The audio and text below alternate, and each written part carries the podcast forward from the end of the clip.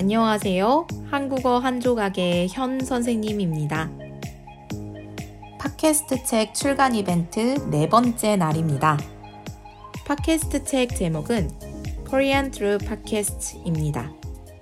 미국 등 아마존 홈페이지에서 종이책을 만날 수 있고 구스 애플북스닷컴 출판사 홈페이지에서 전자책으로도 만날 수 있습니다. 앞으로도 저희 팟캐스트 많이 들어주세요. 그럼 오늘의 이야기를 시작합니다. 이번에는 어떤 주제로 이야기할까 하다가 이 선생님의 팟캐스트를 듣는데 선생님이 기억에 남는 선생님에 대해서 이야기하셨더라고요.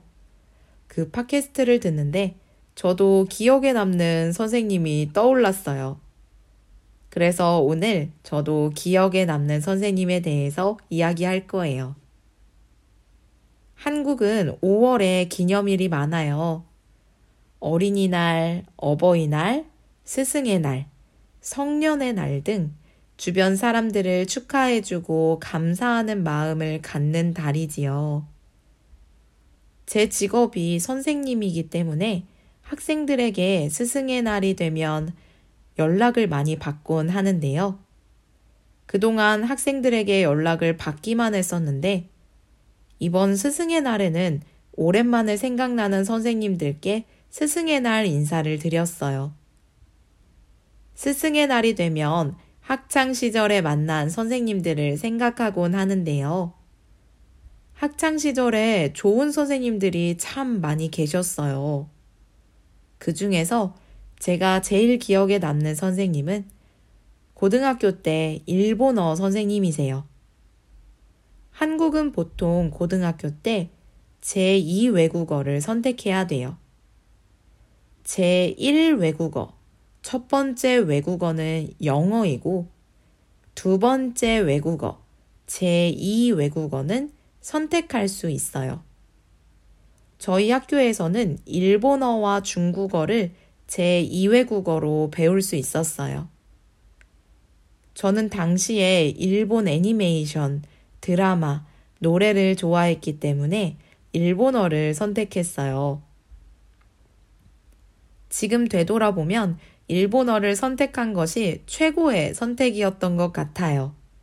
왜냐하면 일본어 선생님을 만날 수 있었으니까요. 일본어 선생님은 호랑이 같이 무서운 선생님이셨어요. 모든 학생들이 일본어 선생님을 무서워했죠. 그런데 수업은 너무 재미있었어요.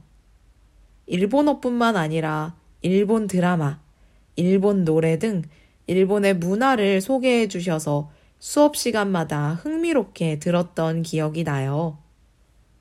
그리고 선생님께서 직접 일본에서 경험했던 것들을 말씀해 주셨는데 그게 정말 기억에 남아요. 해외 경험이 없었던 저는 모든 게 신기했거든요. 일본어 선생님을 통해서 일본을 더 많이 알게 되었고, 일본어 공부가 더 재미있어졌어요. 그래서 시간이 있을 때마다 선생님을 찾아가서 일본에 대해 궁금한 걸 물어보기도 하고 재미있는 드라마나 좋은 노래를 추천받기도 했어요. 시간이 지나고 고등학교 3학년이 되면서 진로에 대해 고민을 많이 하게 됐어요. 어떤 전공을 선택할지 고민을 많이 했는데 그때 일본어 선생님께 조언을 구했어요. 일본어 선생님은 저를 보고 외국어와 외국 문화에 관심이 많다며 외국어 전공을 추천해 주셨어요. 그리고 대학에 가서 해외 경험을 많이 해보라고 조언해 주셨어요. 때로는 호랑이 같이 무서우셨지만 개인적으로 만난 선생님은 천사같이 마음이 따뜻하고 착한 분이셨어요. 누구보다도 진심으로 제 고민을 들어주셨고, 같이 고민해 주시고 응원해 주셔서 감사했어요. 시간이 흘러 저 또한 선생님이 되어 보니 그때 선생님의 마음이 더 느껴지고 감사해져요. 학생들 한 명 한명 관심을 주는 게 생각보다 어렵거든요. 그런데 선생님께서는 제가 찾아갈 때마다 항상 반갑게 맞아주시고 제 이야기를 잘 들어주셨어요.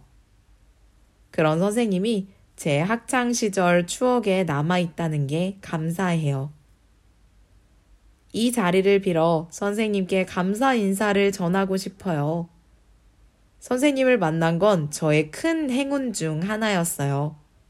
저도 선생님처럼 학생들을 항상 아끼고 사랑하는 좋은 선생님이 될게요. 정말 감사했습니다. 여러분도 기억에 남는 선생님이 있나요? 그 선생님께 어떤 말씀을 드리고 싶은가요? 댓글로 알려주세요. 오늘도 들어주셔서 감사합니다. 내일도 들으러 오세요. 한국어 한 조각.